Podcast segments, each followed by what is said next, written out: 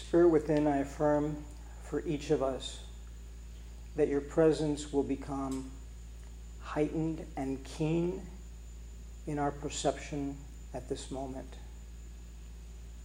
And that our minds and hearts will be opened and become more receptive than ever to the gift that is available for us to receive today.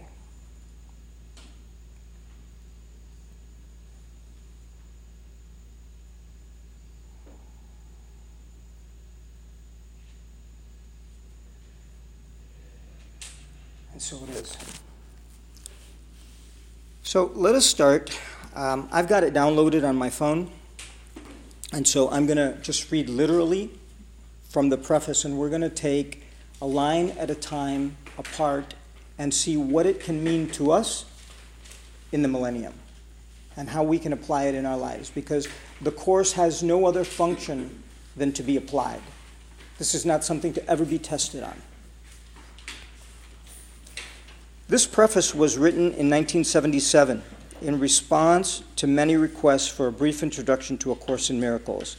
The first two parts, how it came, what it is, Helen Schucman wrote herself. The final part, what it says, was written in the process of the inner dictation described in the preface. How it came. A Course in Miracles began with a sudden decision of two people to join in a common goal. Their names were Helen Schucman and William Thetford, professors of medical psychology at Columbia University College of Physicians and Surgeons in New York City. It does not matter who they were, except that the story shows that with God all things are possible. They were anything but spiritual. The relationship with each other was difficult and often strained, and they were concerned with personal and professional acceptance and status. In general, they had considerable investment in the values of the world. Their lives were hardly in accord with anything that the Course advocates. This is a, really great thing that we're reading here.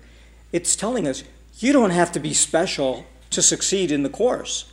You can be stuck in the mire of the world and in the ego of worldly thinking and status and prestige and be the vehicle through which spirit shows up for the world and for humanity because that's what happened here.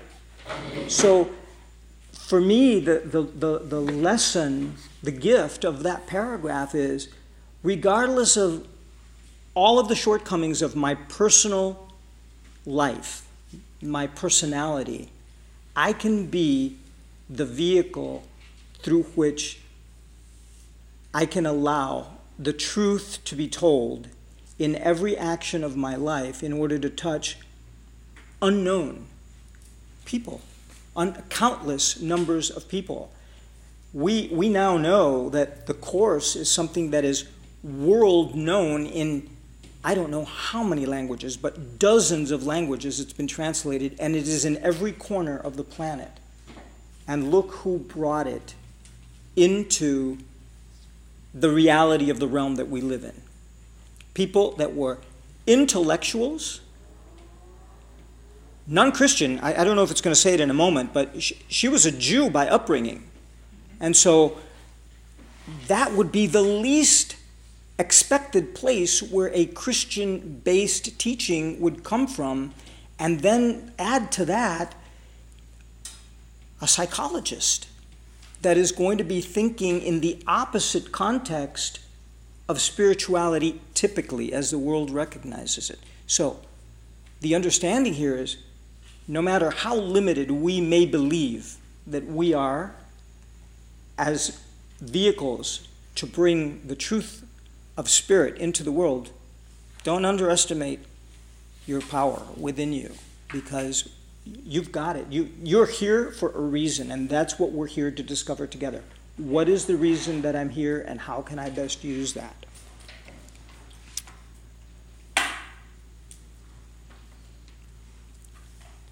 She describes herself as psychologist, educator, conservative in theory, and atheistic in belief. I was working in a prestigious and highly academic setting and then something happened that triggered a chain of events I could never have predicted. The head of my department unexpectedly announced that he was tired of the angry and aggressive feelings of our attitudes, reflected, and concluded that there must be another way. As if on cue, I agreed to help him find it. Apparently, this course was the other way. When you least expect it, you're elected, and you're the star that day. Although their intention was serious, they had great difficulty in starting out on their joint venture. But they had given the Holy Spirit the little willingness that, as the course itself was to emphasize again and again, is sufficient to enable Him to use any situation for His purpose and provide it with His power. Okay, we're going to stop right here because all of my background just came up and reared into my head and said, run quick and as far away as possible. Because for me, the word Holy Spirit, His meaning God, Him being God creator, God omnipotent, was like bad news as a result of my upbringing. And I don't want anyone else that has had anything similar here to have to swallow those bad feelings. We need to transform those bad feelings. So, further on in what they have written, they're going to make it very clear. But they didn't, for me, they didn't make this piece clear enough because I would have made it clear before using those terms. Okay, so we're going to clarify it right now. But they had given the Holy Spirit. Okay, what is Holy Spirit? Holy Spirit is the divine essence, the divine power within each one of us. That's all it is. It is nothing. It is not something outside of us. And so to give the Holy Spirit is not to give an entity outside of us any power or any willingness. It's to recognize, to the term to give the Holy Spirit in context of this group is to acknowledge that I choose to give way to that higher power within me or that unlimited level of understanding, my divine self, access to everything in my life. And therefore, I surrender to my divine self, not the divine self outside of me, not God outside of me, that piece of me that is running my existence, that enlivens me, that is the cause for my existence. And so, by understanding that, Holy Spirit can take on a whole different dimension that has nothing to do with anything outside of me. It is spirit. So, why don't we just use the same words and say spirit as a whole, or the wholeness of spirit? The whole of spirit. What is the whole of spirit? The whole of spirit is you spirit, you spirit, you spirit, me spirit, all of a spirit is the whole of spirit. The sum total of all spirit or all creation is holy. Why is it holy? Because it's whole. And so the Holy Spirit is the sum total of all creation, which backs and supports and enlivens everything that has come into existence. Okay? So it is, we're going to seek out that which is all powerful in order to transform all things unwanted. Because if you're wanting a miracle, that tells me that you would like something transformed in the experience of your life. And that requires some kind of power. And so we're going to call that the wholeness of spirit. And here they're going to just paraphrase a little bit and call it the Holy Spirit rather than the wholeness of spirit. Can that work for this group? Okay. All right.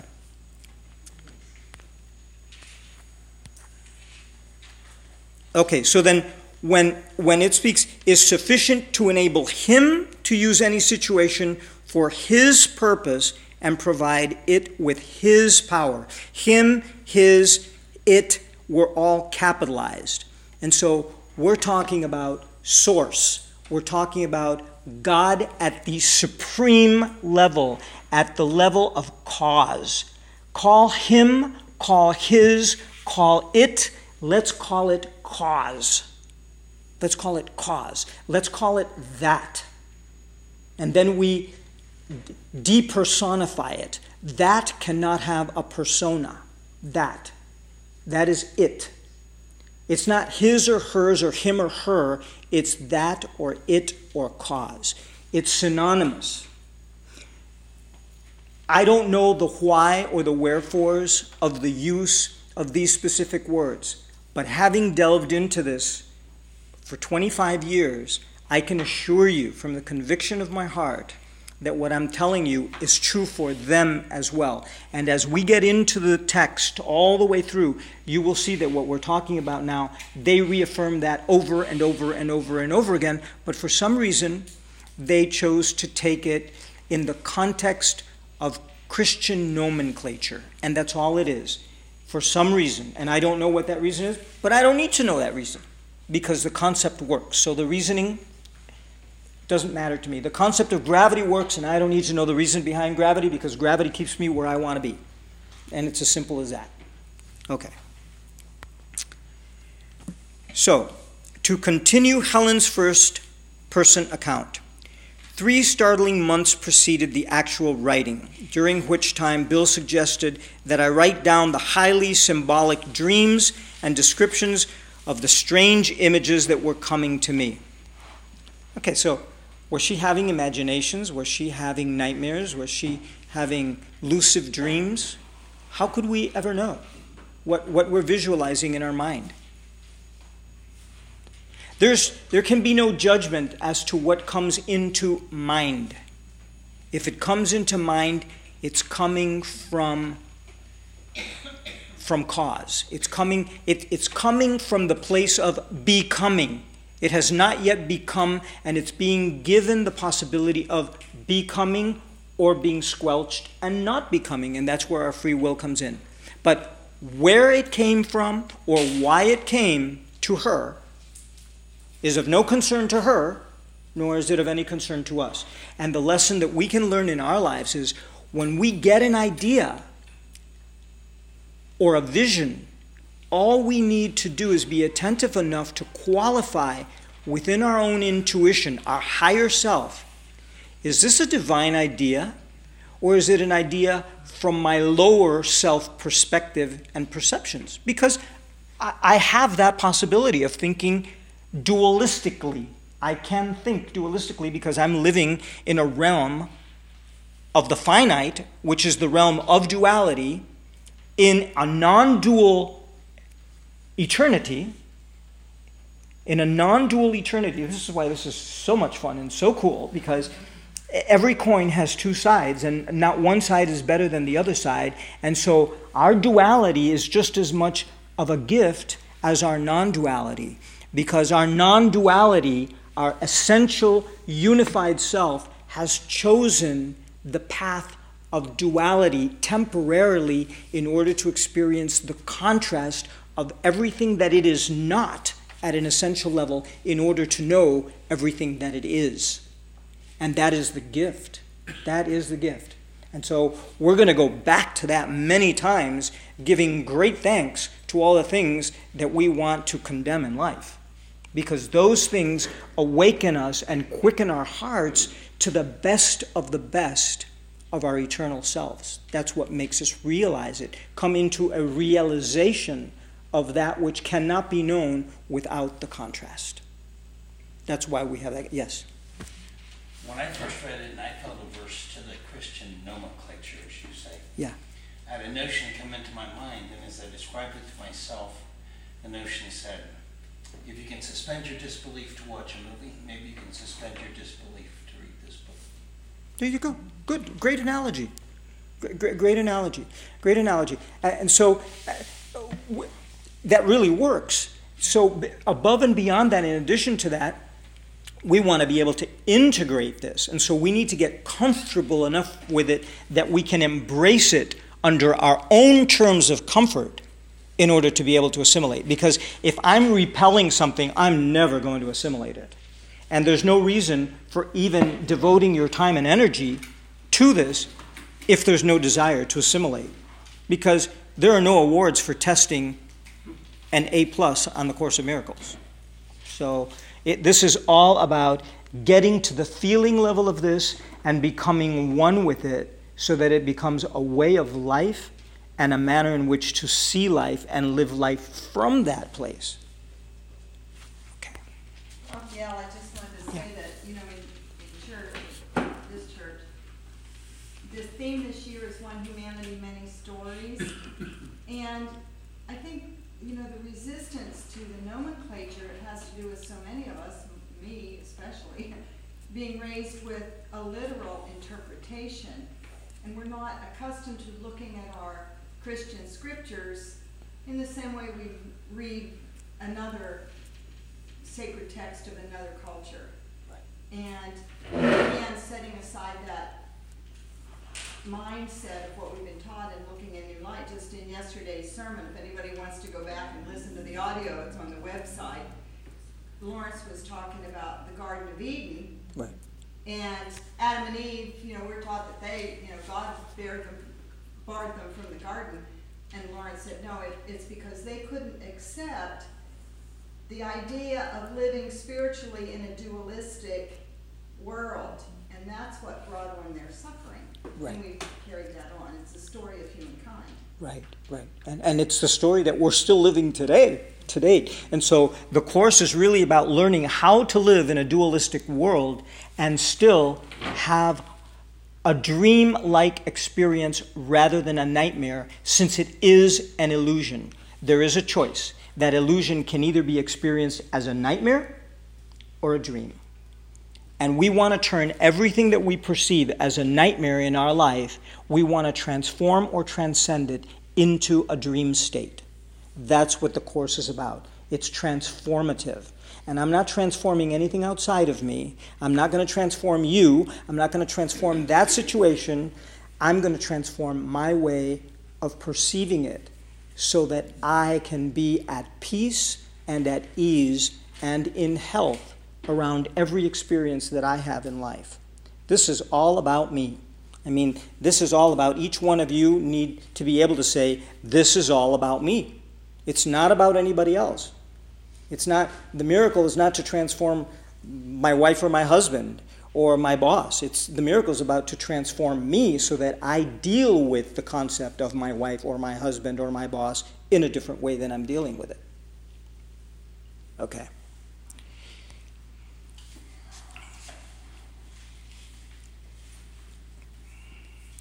So she's having these strange images that were coming to her. Although I had grown more accustomed to the unexpected by that time, I was still very surprised when I wrote, This is a Course in Miracles. Well, I can imagine, you know, a, a theoretical scientist with a Jewish background writing the terms, This is a Course in Miracles. It would make no sense whatsoever. That was the introduction to the voice. Okay, and she put voice in capital letters in this writing. So the voice, she's referring to it as the voice of God. Okay. Do do do do do do do do. Is this, you know, Twilight Zone kind of stuff? No. We have the voice of God inside of every single one of us 24 7, every moment of every day. The voice of God is inside of us. The voice of God is speaking to my brain every single second just to keep me alive. My brain is processing every human function in order to sustain life in this, in this enlivened corpse. The brain is doing that, and the brain is receiving all of those instructions as to what to do and when to do it from the voice.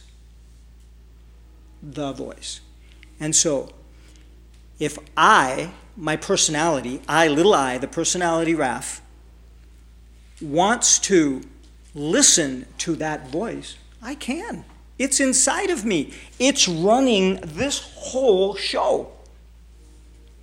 So that voice is accessible to me to listen to at any moment in time at will.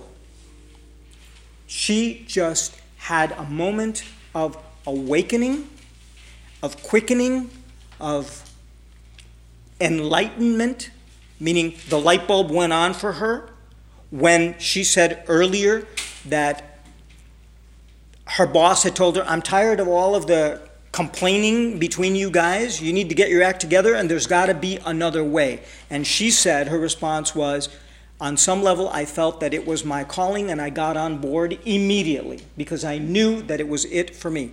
That was her inner voice affirming that for her.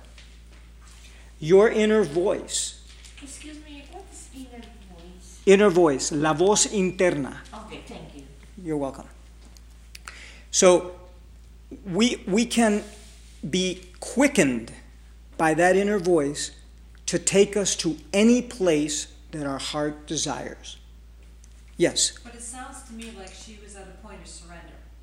Oh, absolutely. Well, m- m- y- yes. She She, had to be like, it sounds like she said, I've had it, there's gonna be another way, and then she was open to it. well, eh, what, what it just said here is that her boss said, I've had it. But she went along. And she, she said, and, she, and then she responded, she said, and, and I must have been ready because it felt like a calling. She, she- it was a different word than calling because she said, I got on board immediately as if, yeah. That's a surrender, that's a, okay, It- gonna, Exactly, exactly. So, so it's being ready to be ready. Mm-hmm. She was ready. Was ready. So, you've shown up here. I would say you're ready to be ready. Now, do you need to get ready to be ready to be ready, or are you ready enough? That's your own answer.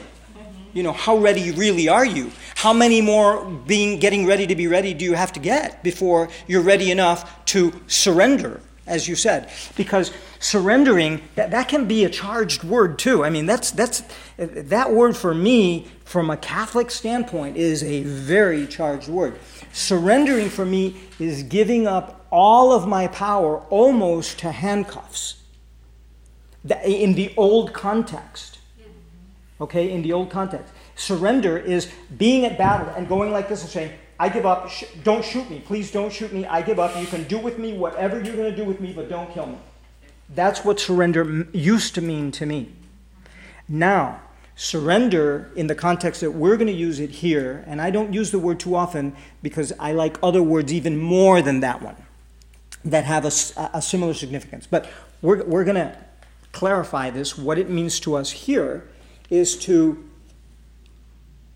is to allow with all of our willingness for the highest and best good of all things concerned is to simply allow to accept and allow accept and allow so that there is no opposition it doesn't mean i am surrendering to become hostage to something. No no no no no. Hostage to nothing. I surrender to show up as a truly empowered being. Not powerful but empowered. Okay? So this is not about force. This is about empowerment. Okay any any questions here? We'll go on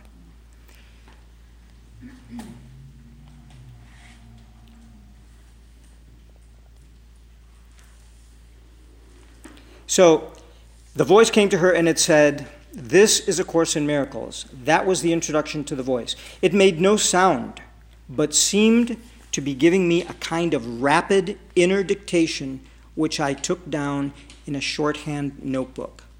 The writing was never automatic, so she wasn't possessed. She wasn't overcome by something outside of her. Nothing was automatic. You can start and stop and accept or not accept. And that's how spirit is within us. It's never going to possess us, it just enfolds us. That's a lot, or coddles us, or in, includes us, or is contained within us, but we're not possessed by spirit. To be possessed by something is to be overtaken. To be overtaken by something, and, and that is force. So we're not talking about anything in force. Force, that's part of the perception, the side of the perceptions that we're going to be looking at here, which is non reality. It could be interpreted at any time and later picked up again, meaning that the fact that she was writing and um, receiving this inner dictation. The inner dictation is an awareness. We've got inner dictation going on all the time inside of us. We've got hunches. What is a hunch if not more than an inner dictation? It's, it's um, a leaning toward something.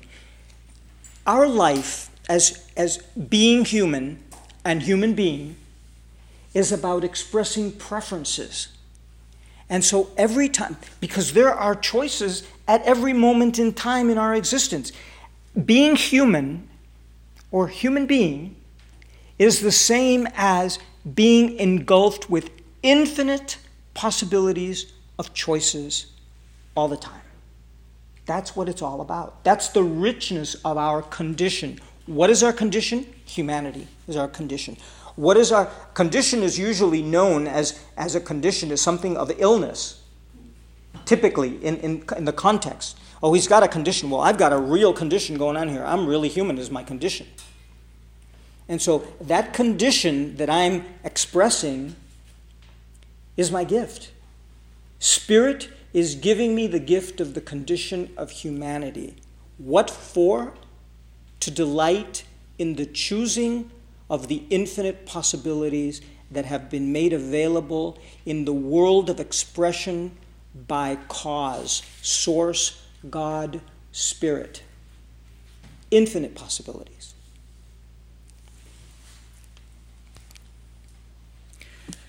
You guys, I, I, need to ask for your um, acceptance or even tolerance, maybe, because this I'm so passionate about this stuff that I run off at the mouth over so many things that I feel so strongly about. So if you get to the point where you've just had enough, just stop me and we'll move on.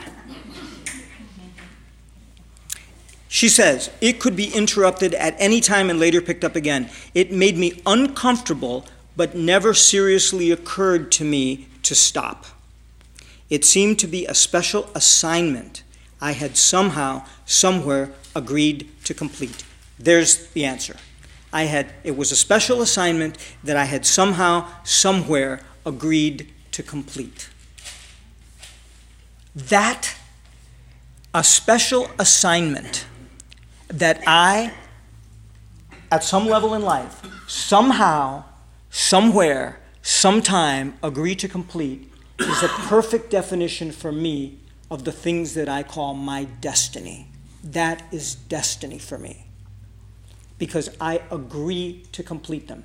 And for me, my take, my perception on this is all of those things that I consider that I've received as part of that that 50% of my human experience which is destined because in my mind everything is dual in this plane in this third dimension.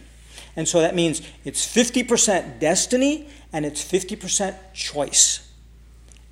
Everything is equal. There's a 50% negative pole and a 50% positive pole. One is not more important or less important, more valuable, less valuable. Up, down, left, right, hot, cold, north, south, good, bad. It's all subjective polarity. It is not necessarily duality in the context of the definition of the world, but it is truly polarity. There are two poles to everything.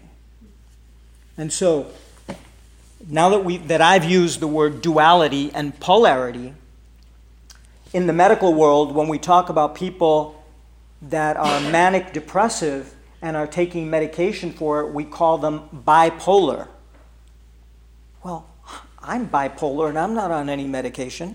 I am bipolar from the moment I was born because I have two poles in me. I am yin yang, I am positive and negative, I am male and female energies, I am all things. And so, in order for me to have a moment of existence, I have to be bipolar.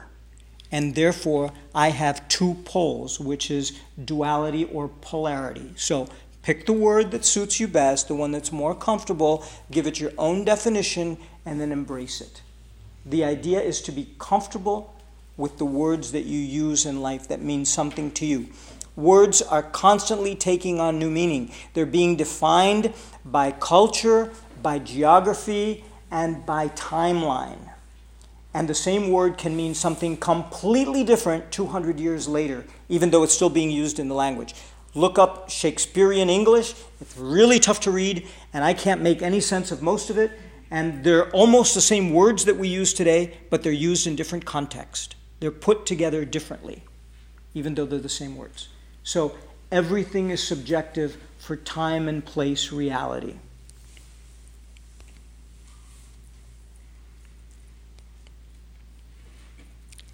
It represented a truly collaborative venture between Bill and myself, and much, uh, uh, uh, and much of its significance, I am sure, lies in that. I would take down what the voice said and read it to him the next day, and he typed it from my dictation. I expected he had this special assignment. We each have our own special assignments.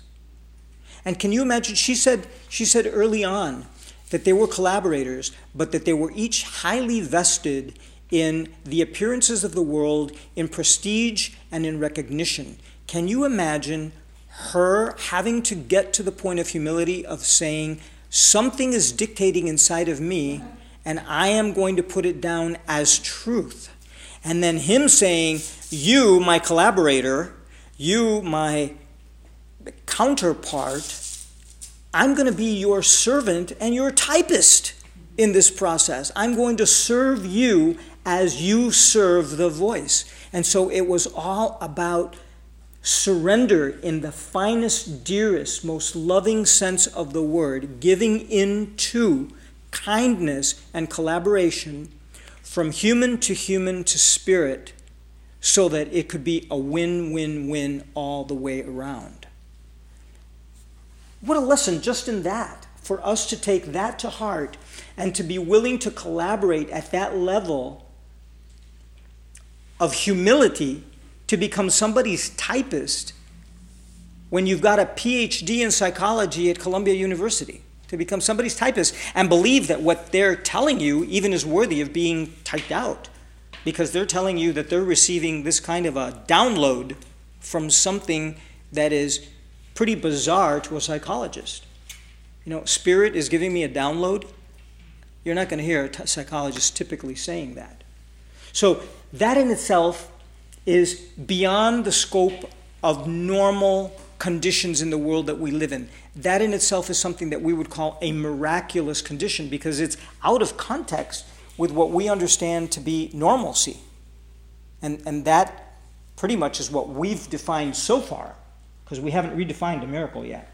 But so far, a miracle to most of us that haven't been working this course is that which has the appearance of something completely out of context with the realm of our reality. I was just thinking that quite a bit of writing is done this way. Um, the idea is the important thing, and um, we don't all have that, but some people are just gifted with these, with this inspiration, with these ideas, and they do need help to get them on paper, to get it on paper. And uh, the most important thing is, is to kind of get the notes out there and so on and so forth. But they do need support, just like you were saying that the, that the other gentleman uh, was the one that got it down on paper for her. Collaboration. And Soon gave her some feedback and so on and so forth, and they both worked on the ideas. Sure. A lot of, uh, That's human collaboration. I bring the best of myself to the table, you bring the best of yourself to the table, and we do this. And imagine if 26 or 28 of us bring the best of ourselves to any project that we take on in unison or in unity, imagine the power behind that. It would be unstoppable. If we put our heart, fully our heart, our attention, and our intention into something that we believe in equally together, 30 people, we would be unstoppable. We would transform anything that we touched. But that rarely happens. Well, they al- also had a chance of three months to go through this transformation into this relationship. Correct. That's correct. Nancy was the one that suggested she start writing it down. That's correct. That's correct. So That- it's interesting that they had that evolutionary period. too. right. That, that, that, that was, that was the, the time that it took to surrender for them, to get to that state of surrender, to really go with it. And then it went on for seven years after that. You know, so yes, absolutely true. So it wasn't instantaneous, even though the calling was instantaneous, the acceptance was not instantaneous. That took that time of transformation internally in order to surrender personally to all of the things that were being called upon of each one of them so that the collaboration could be true. Okay.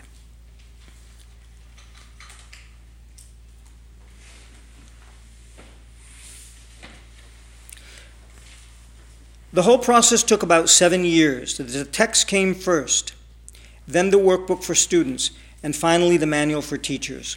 Only a few minor changes have been made. Chapter titles and subheadings have been inserted in the text, and some of the more personal references that occur in the beginning have been omitted. Otherwise, the material is substantially unchanged.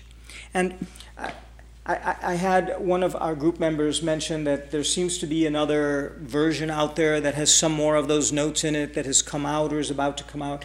And there, and there may be, and it's great if you want to get it or not, but it's irrelevant if you have that inclination it's relevant for you. But as far as we don't need 1,200 pages, is what the whole book is. We need 12 pages. And in those 12 pages, the summary of this, actually, we might need 12 lines. And if we get those 12 lines, the rest of it is just fluff. Fluff for the sake of our human condition in order to be able to digest because we're having a real hard time chewing anything other than what we have developed an appetite for. And now we want we have an appetite for something more and we're looking for something greater than what we've been ingesting in life or experiencing in life. And so that's why we're here. For something greater than, to become something greater than what we are right now. The names of the collaborators in the recording of the course do not appear on the cover because the course can and should stand on its own. It is not intended to become the basis of another cult. So, this is not a religion. This is not something to have followers. I am not a teacher. I don't ever intend to be a teacher, and I, I, I, actually want to expound upon that. I'm only a facilitator here, and I can only share that which I understand at the level which I understand it and in the manner which I understand it and that is purely subjective and personal. It works for me. I offer it to you in the best light that I have to offer it, in the hopes that something that I offer you might be of service and of help to you. Anything that makes no sense or doesn't serve you well, just leave it aside. Lovingly bless it and leave it aside. You'll find something that works for you either here or somewhere else. We all will. We all have that inner calling 24 7. It's just a matter of listening to it.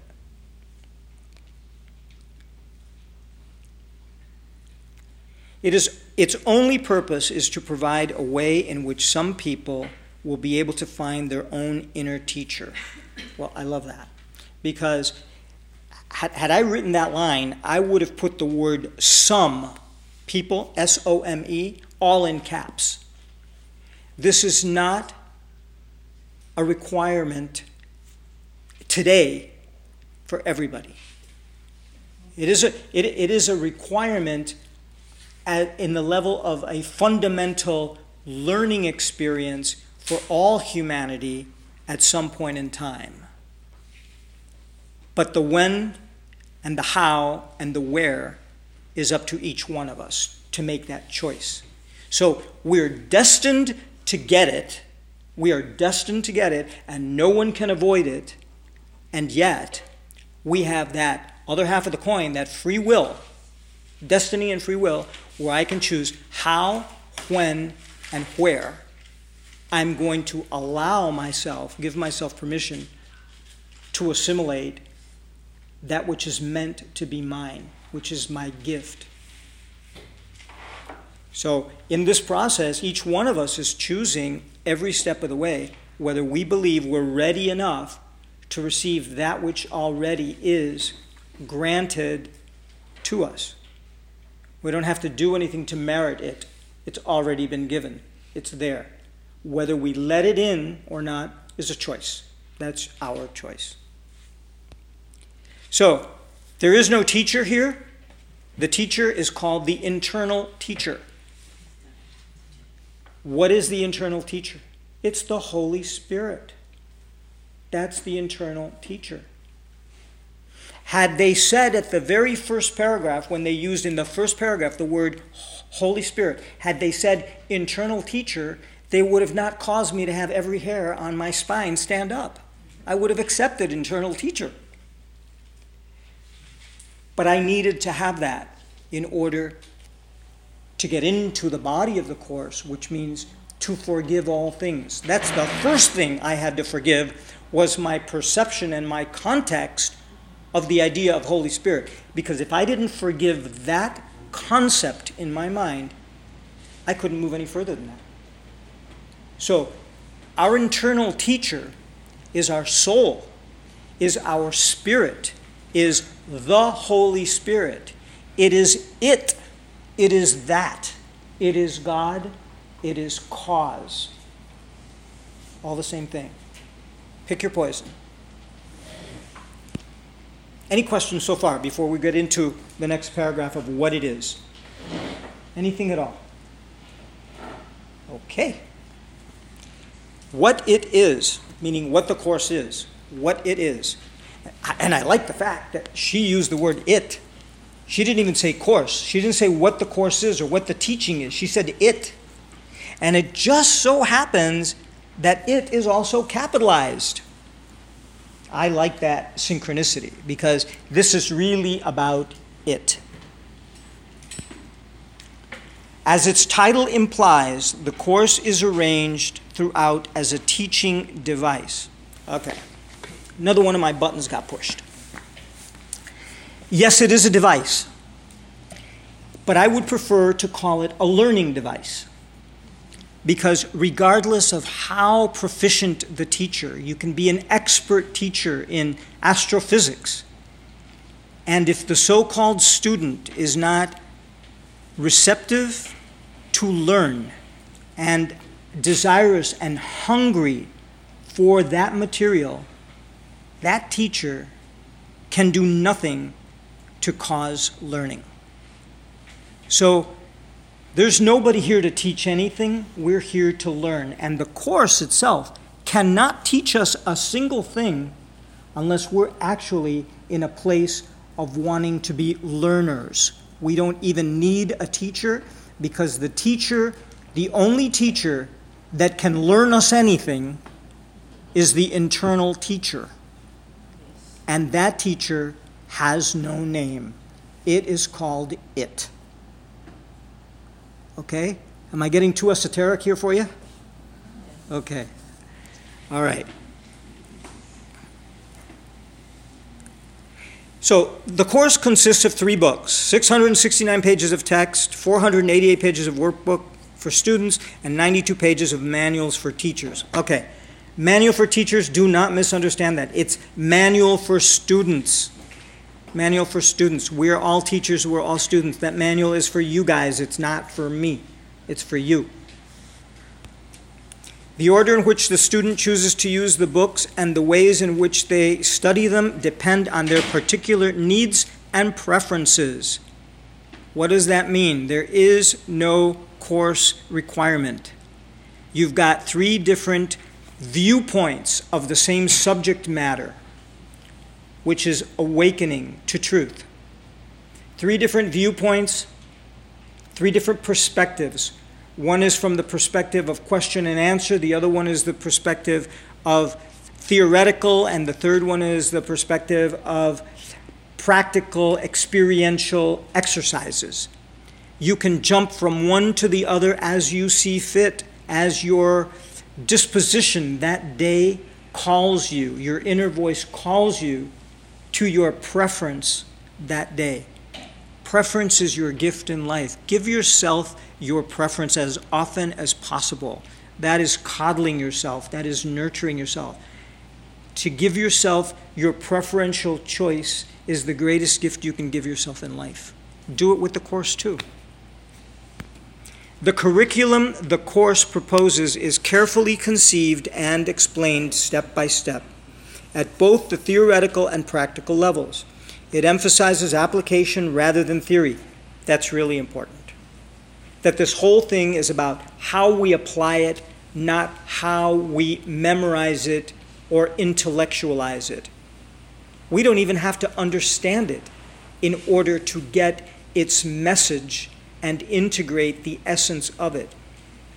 You may do the entire course from beginning to end, and there may still be at the end certain things that you're not understanding technically how they apply to you. That's okay.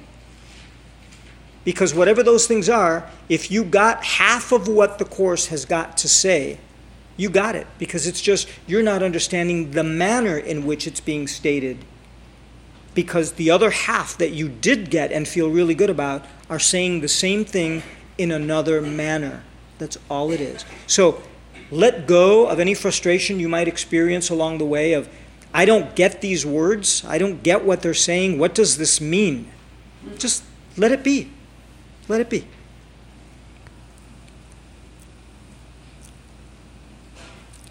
It specifically states that a universal theology is impossible, but a universal experience is not only possible, but necessary. What does that mean? A universal theology is impossible. That means we're never going to agree. We are never, ever, ever going to agree. We're not even supposed to agree. We're supposed to agree to disagree. That's it. In life, we're supposed to agree to disagree. Because if we all agreed, can you imagine how boring life would be? We'd all want to eat the same thing, go to the same place, dress the same way, study the same thing. There would only be, well, it would be as boring as oneness, total oneness at the absolute level, which is what, which is what oneness chose to create the illusion of momentary separation in order to have the possibility of an experience, of an experience. Because in total, absolute, unadulterated oneness or unity, there is no opposite. There is no contrast. There is no experience. None. It just is. It's not this or that. It's it. The concept of this or that is in this third dimension, it is in the non dimension. So, we are always going to disagree, and that's a good thing. So, it's not about getting everybody to agree on your take on the Course in Miracles or your take on an exercise. Give it up. Everybody's going to have a completely different take on that. What does it mean to you? And if you're wanting clarity and you want to bounce it off of one of your partners in this walk of life, then great. Then just have fun doing it. But it's not about somebody's right and somebody's wrong. No, no, no. Everybody's right and everybody's wrong because there is no right and wrong. It's all perception. And perception is all illusion. So, how could there possibly be a right or a wrong answer? It's just your answer. And if it works for you, you'll know it because you have a sense of peace inside. If it doesn't work for you, you will not have a sense of peace. You will have a sense of dis ease or non peace or agitation. That is your gift. Agitation, discomfort, dis ease is your greatest gift because it's telling you when you are out of alignment with Source. That's your gift. That's the inner voice. That's the inner teacher. So don't go to anyone else for an answer about anything. Not an answer. You can go to somebody anywhere in life, around any subject in life, for an, for an opinion or a perspective, their perspective, or their intuitive feeling around it, knowing that that's their take from the sum total of their life experience, causing them to have their unique personality and therefore generate that specific impression about that subject, which may have nothing to do with yours because you've not lived their life.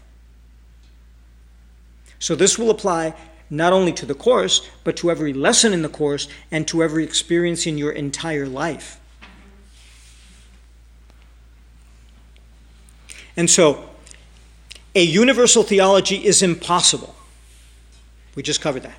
But a universal experience is not only possible, but necessary. What does that mean? A universal experience is not only possible, but necessary.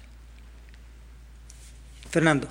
Yeah, it just popped into my mind, but it's like, uh, you know, using your phone, you put in where you are and where you want to go, and you, you have your GPS on, and it gives you three different routes. And, uh, you know, it gives you times, but, you know, all the routes take you from here to there. Infinite routes. Yeah, there's an infinite number of routes, but, I mean, the GPS usually gives you three, but there is an infinite number of uh, routes. Right, Uh, But you don't know until you actually drive there. right, right. That's So- when you, when you experience going from here to there. So, so the, the destination is the same for all of us. Same destination from everybody, so it doesn't matter what route you take, you're Exactly. end up there. Exactly, exactly. So that, that, that, so, so the, the experience is not only possible but necessary. And so the experience is, you don't experience your vacation until you get to the destination. Then you had the experience of the vacation. You know? And so until you get, we get to the experience of whatever it is that awakening to our inner truth, everyone is going to get to that. And then that is unity. That is oneness. That is where we can know, know at, at, at the knowingness of the depth of my being that I am you and you are me, and we are all having an individuated experience in this third dimension. But that which is having the experience is the same it. Each one of your spirits, it's even erroneous for me to say your spirit. It would be better said if I said, each one of my spirits showing up as you guys, that would be more truthful, is enriching my own spiritual experience. Because every experience that each one of you is having as a mirror in my human existence as I share this time space reality with you in this moment is mirroring back to me my own spiritual experience. I am you and you are me, and to some effect, even to the level of the butterfly effect, we are affecting everything. Everything. And here, doing this kind of work, we're affecting each other big time. So, cumulatively, the amount of spiritual energy, primordial energy that is accumulated in this room is off the charts. What we can do with this is off outside of our realm of conception, what we are capable of doing with the energy that's in this room. So, at some point in time, we'll address that and decide is there a common goal of this room? Today is a little too early, but I mean, I'm already planting that seed. Is there a common goal for the energy in this room? Because we have got some kind of power going on here. Okay. Although Christian in statement, comma, the course deals with universal spiritual themes. I'm really glad that it qualified that. Universal themes, meaning the core, the essence of what this is wanting to convey, is in every teaching, in every culture, in every walk of life, in every part of the planet, in every sector of humanity. It's just being said in a different language and in a different time and place. That's all. So, the teachings of the Course are contained in Hinduism, in Buddhism, in Christian mysticism, in Kabbalist, Kabbalistic teachings, uh, in Shintoism, in um, the pre Hispanic uh, um, shamanistic teachings. It's everywhere on the planet. It's all the same thing. written and expressed for that specific culture of that moment in time. So we're not, this is not more right than what the Hindus are teaching or than what the Jews are teaching in, in or, or any other spiritual truth. Because what this is talking about is not religion on any level, it is talking about universal principles. You know what? I, I can see that it is time. It's 8:15. Anyone that wants to do we want to take a, a group break or do we want to just allow for people to get up as they need to and go to the bathroom and get a drink and do whatever they want when they need? I'm. No, no, no. What, what would you prefer? Every, any, anyone can just get up when they want to? I'm okay with that. Or do you want to take, You're gonna miss something. you're going to miss, okay. miss anything. Okay, okay, then, then we'll take a group break? Do we want, how, how, how much time do you need? 10 minutes? Five minutes. Five minutes it is, okay.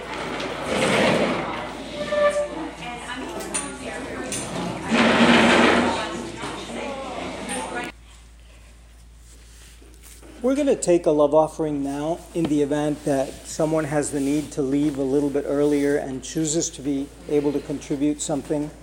Uh, I'd like everyone to have that opportunity. And the idea here is for us to be aware that whatever gift we're receiving from this combined effort that we're making here, that somehow we can find a way of spreading it around. And it's my desire that this community here of Unity of Pompano expand, that we can find a vision that is greater than what we are today. This is a wonderful place. I mean, I've been in many, many, many places in different parts of the world, and the energy here is really special, or I wouldn't be here. And I have a choice of being anywhere that I want to be, and I choose you of everywhere else that I could be. And so this feels really special to have this opportunity here. And I perceive that the infrastructure that we're gifted with here has a potential so far greater than what it is being given right now that I would like to call upon all of you in your hearts to help us in thought, in prayer, in deed, to help this expand and become greater than it is because it's calling out wanting to be greater than it is. I can feel it all the time. And, not but, and I only have the empowerment of one. I want to unite my empowerment with all of your empowerment and have that exponential level of expression available to emanate in this community. You know, it's, it's wonderful that we're here, but most of us are in the senior realm. And it's, a, it's, it's great that we're here and that we're getting it before it's all said and done. That's a wonderful thing.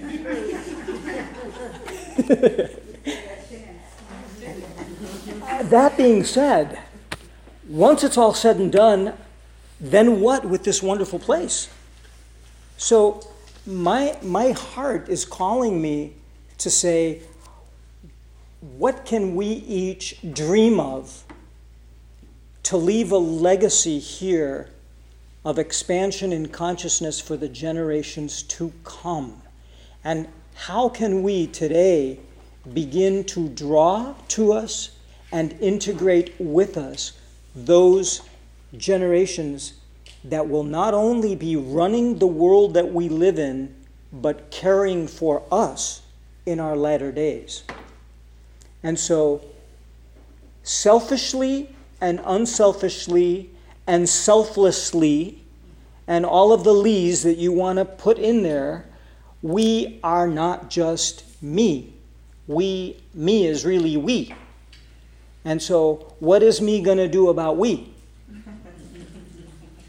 So I, I, I'm inviting you to join me in this question, this questioning, not only in, in the giving of our resources to the extent that we can to help expand this process, but to bring our minds together at the deepest level of creative thought, wisdom in creative thought, enlightened creative thought as to the what, the when, and the how to do of the thing, whatever that thing is that we're meant to do, in order to appeal and magnetize to us effortlessly. We don't want to grunt our way through this.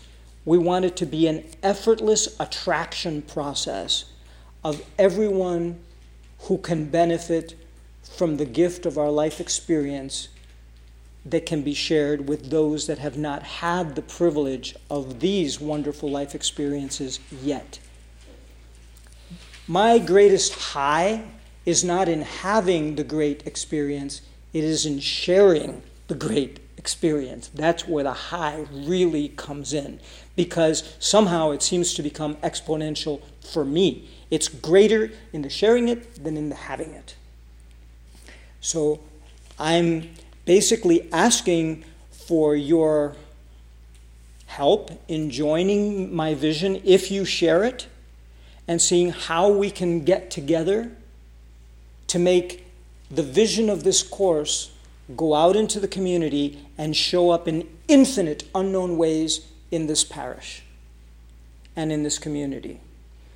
And with that in mind, part of it also happens to be in the realm of the financial ability to express uh, and go out with the funding that's needed. So, whatever you can give is greatly, greatly appreciated. Um, whatever's collected here, 100% of it goes right back into the parish. I'm not interested in that. This is my gift to the parish. So, just know that in your hearts too. And, uh, and join me in that giving. So, we're going to pass this around. And I'm open and receptive to hearing from any of you privately by a phone call. If you've got an idea of what we can do, or you would want me to collaborate with you in something that's expansive for unity, please call me. I'm all ears. Okay.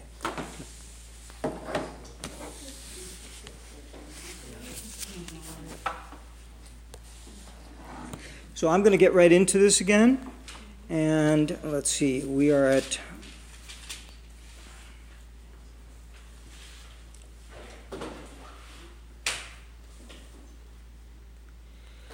I've lost my place. Uh, under what Although- it is, Yeah. about the third or fourth paragraph. Although Christian in statement, the course deals with universal spiritual themes. Rather, let's see here.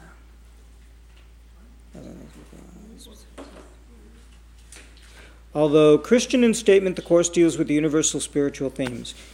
It emphasizes it is but one version of the universal curriculum. So, this course can really be seen as a universal curriculum. Another way of saying that is spiritual law, universal law. It's irrefutable. We, we cannot undermine it on any level. We can choose to not accept it and not integrate it into our belief system, but that's going to cause us a great deal of suffering in the process of living. Because our not acceptance of it or our not understanding of it doesn't make it any less true or, or present. It is because it is because it is. Could you give me an example of an irrefutable spiritual law?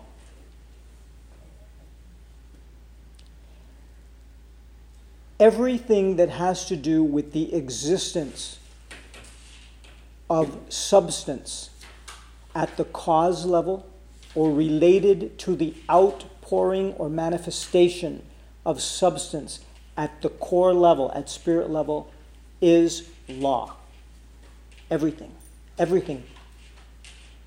everything that's going on with nature, everything that is the fundamental elements which we are attributing to being at cause from substance, showing up from substance, is elemental. And it is not man made. In fact, now that you ask that, it's a good time to chime this in.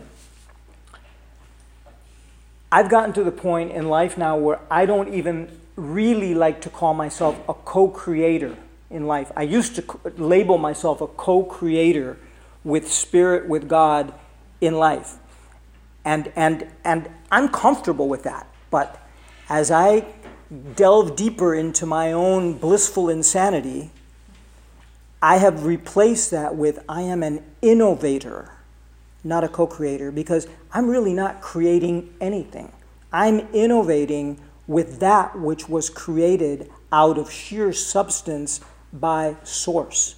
And so I'm not creating anything from scratch, ever.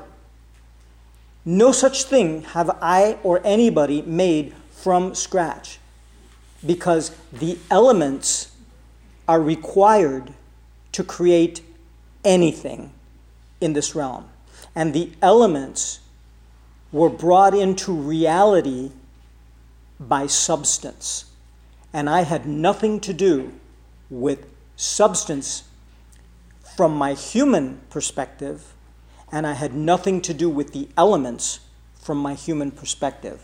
Now, I take the gift of what has been given to me, substance creates the elements, and hands me the elements in my playground and says, Now play your role as a demigod in expression and co create with my my, my, my um, clay, co create with my clay, and make it look like anything you want it to be. Because what you can envision, you can co create or innovate. Are our conflicts also divine? I, I'm sorry? Are our conflicts also divine? Are, are, are our conflicts also divine? Yes. And no, like everything else. Yes and no, like everything else. Now, clearly, my answer is coming to you from a human mind, from a human perspective that is fully fallible and highly subjective. So take it with a grain of salt. I believe yes and no because the I am of me is living in this third dimension of polarity where everything in this realm is dualistic. And yet, there is no real duality, there's only polarity because everything is one. So, conflict is just the absence of peace. Darkness is just the absence of light. Poverty is just the absence of prosperity. Sickness is the absence of health. And it is like a coin or a two edged sword, where the sword has two sides to it. And it all depends on the way the light is reflecting off of it what you see. Do you see conflict or do you see peace? The course, the perspective of the course, the teaching of the course, which is what we're talking about here, tells us that conflict is an illusion because it's really the illusion of the absence of peace. And that the only thing that truly exists is peace. But because of our illusory state, from the perspective of personality or the ego mind of the small I, then I give truth to, I lend credence to the concept of conflict. So the Course says. I happen to believe that as best, that is the best understanding that I've been able to attain in my lifetime so far. That doesn't mean that I will have a greater moment of awareness and something truer, more,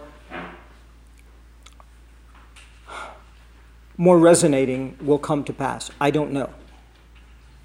I don't know. For today, that's what I know. Anything else around that question? Yeah.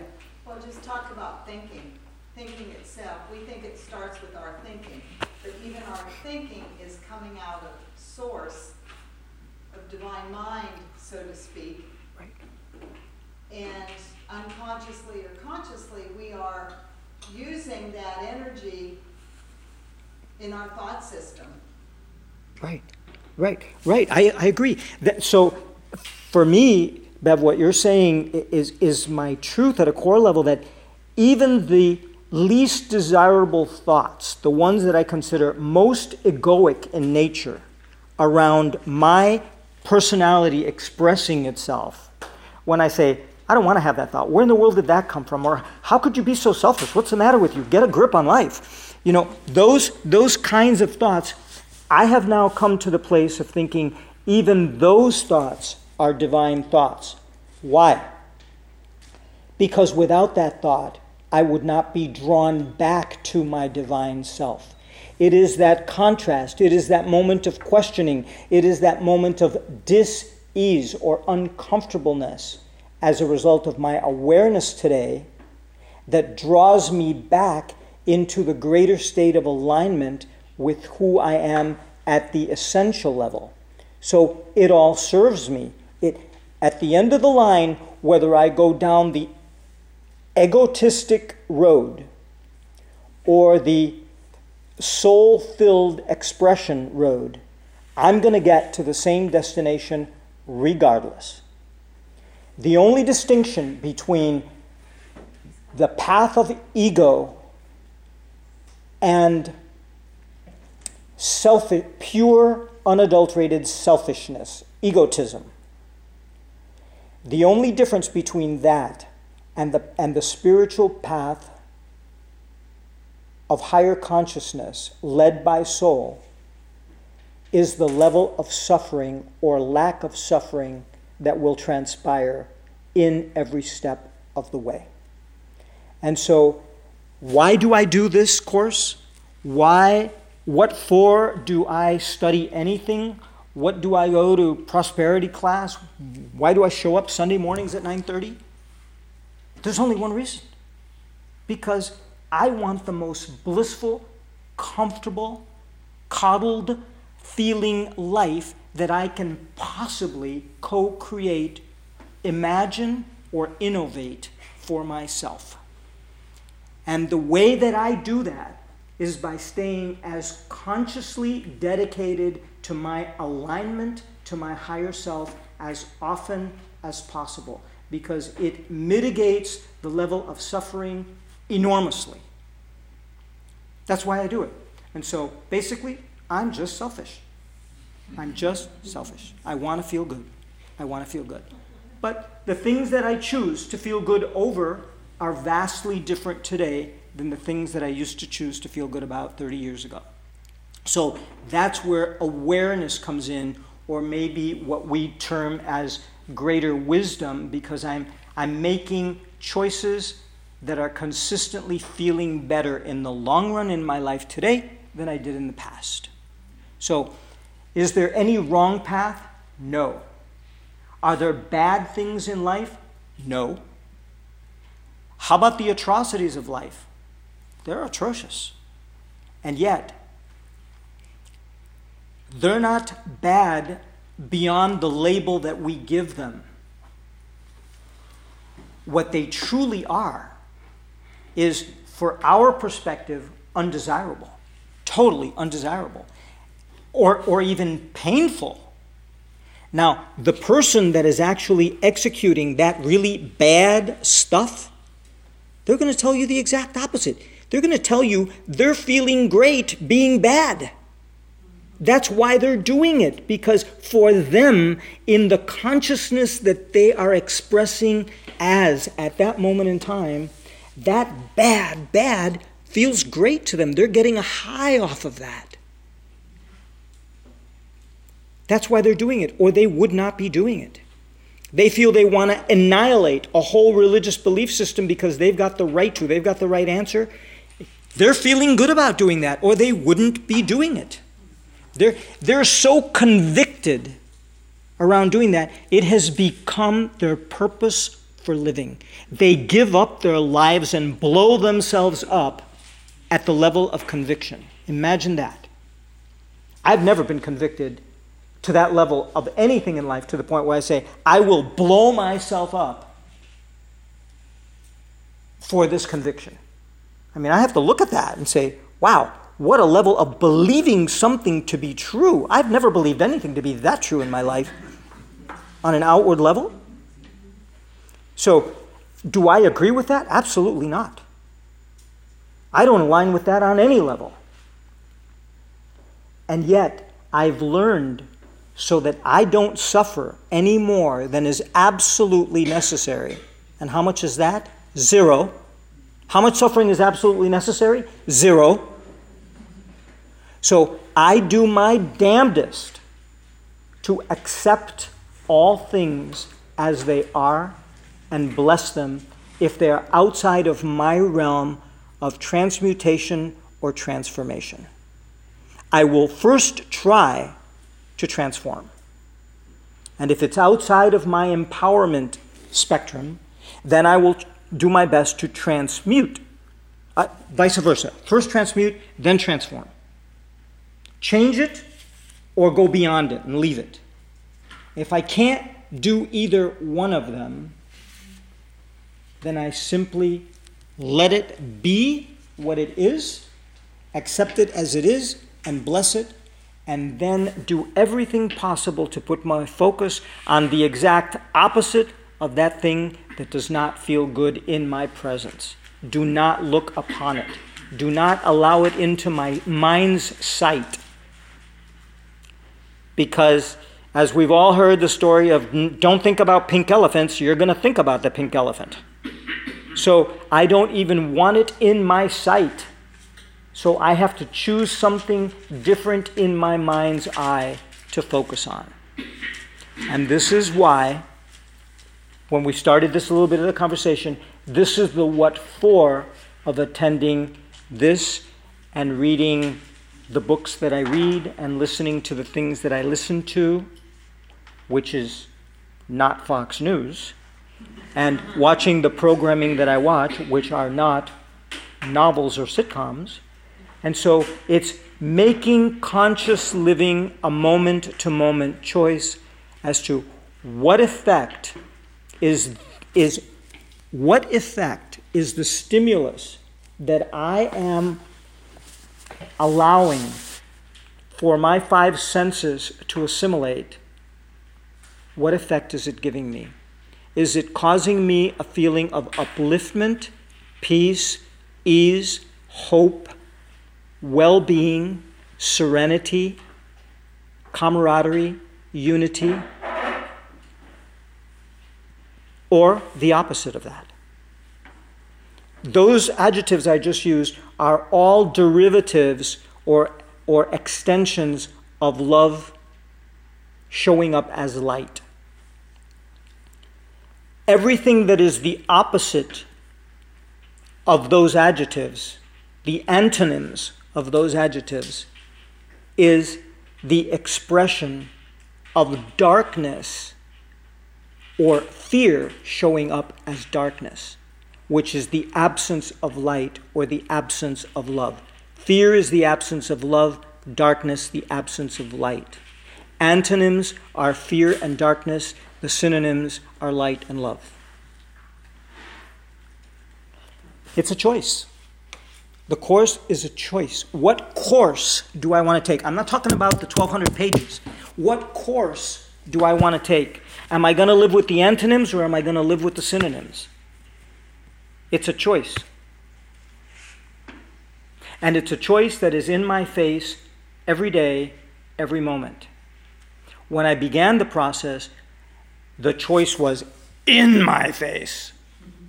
Now it is no longer in my face. Now it's just a presence where in my surrounding there's always the contrast the antonym is, is there. But the anecdote for the antonym, which is the synonym, is also there.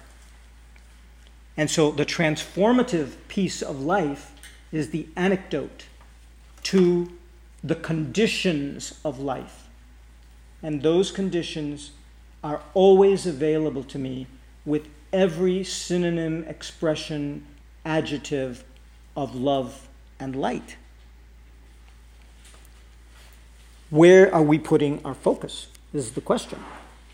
Because the focus is a choice. No one can tell me where to focus. You can gag me, you can blind me, you can tie me down, and you cannot get me to focus on what you want me to focus on. Cannot. That's mine. It's mine. It's part of the I amness of me. No one runs the I amness of me, regardless of what's going on around me. That is, that is where empowerment comes. And when I live in, in a fabulous environment that I live in, with the incredible amount of freedom that I have, and the safety that surrounds me, and the abundance that engulfs me, and the joy that permeates me, and the health that has completely embraced me, then what could I possibly have to complain about? When I have a charmed life, I am a walking, talking miracle. In getting to the point that I believe that, life changes radically. It's not that I don't have problems in life, I have problems show up. And we prefer in unity to call them opportunities. right. But, but they show up. They show up because it's part of the human condition. And I embrace that human condition as my gift. Without those opportunities, I would never have the moments of realization of the bliss of coming back to center because I have to be off center to seek and experience center. The bliss is in coming back to center. If I'm always home, how am I ever going to enjoy going home after going away from home? If I never go out and have a day out there and get tired, how am I ever going to walk through my front door and go, Home, sweet home, my cocoon, I love you so much? that, that is the contrast is our gift. And when we get to the point of embracing the antithesis of truth, embracing the antithesis of, of permanence, which is the temporal field, to embrace the temporal world that we live in, to, to, to love it into our vibration then we can transform it. We can transmute it into that which we want it to be. Because if I can perceive it, I can receive it. And in knowing that, anything that's going on in my life can be just a few moments of discomfort. Only long enough for me to come back to my senses and remind myself all I have to do is apply law apply principle to this. And once it's done, that's the answer. It's done. There's nothing more to talk about. It's done. When something's done, you don't talk about it, you don't question it, you don't kvetch about it, you don't you don't wonder when is it coming, how long will it take, will it show up in the right form? Will I like it when it gets here? If it's done, it's done. It's done. What's done? What I asked for. It's done. I don't think we believe that. Or I, it took me a long time to believe the concept of it's done. I wanted it and it's done. And it, it's in the, my doubting the thing that I'm asking for or desiring. Forget about even asking. It's in the moment I desire it, it's already been asked for. The desire is the asking. Who's asking for it anyway? Who's asking for it? The bad guy? Raphael, the bad guy, is asking for it? Well, the bad guy happens to be the same one as the good guy. It's the same guy wearing two different costumes for this masquerade that we're all playing and having a great time. And so when the ga- bad guy's done playing his role, he's going to go back behind the, the shade and put on the good guy costume and come out, and everybody's going to clap for the bad guy and boo for the good guy. And, and vice versa. So it's all the way it's supposed to be. So the contrast, all the things that we would like to miraculously change in our lives, are the things that we're actually going to learn through this course. How to love them to the point of transforming them to our own subjective preference, which is our gift in our human state to have our preferences in this lifetime. Imagine, imagine if God concept, the old man in the big suit with the white beard, came down and said, My son, come here. I'm going to give you, you won the lottery in heaven. I'm going to give you every preference you want for the rest of your life. They're yours. You've been chosen. This is it. You were elected. You won the lottery in heaven. You get, what do you get? You get your preferences. That's what you get. Heaven, what is heaven? Heaven is nothing more than living a life of preference. Everything that I want, my preferences are the things I want. What difference does it make what I prefer? Do you think God, God, that concept of God that we have, that power, that force, cares whether I prefer a blue or a yellow sweater? The idea is that the yellow sweater, for some reason, my soul perceived the yellow sweater and said, This is the one that's going to make you a little bit happier today. It wasn't any other part of me that chose it. It was my soul chose this over the other ones. So I've stopped questioning absolutely everything. I don't question anything. I accept all things. If it feels good, go with it. If it doesn't feel good, then question where is it coming from and what for? What is this for? That's when divine wisdom comes in. And with that, I'm going to close because it's nine o'clock and I believe that punctuality is a virtue.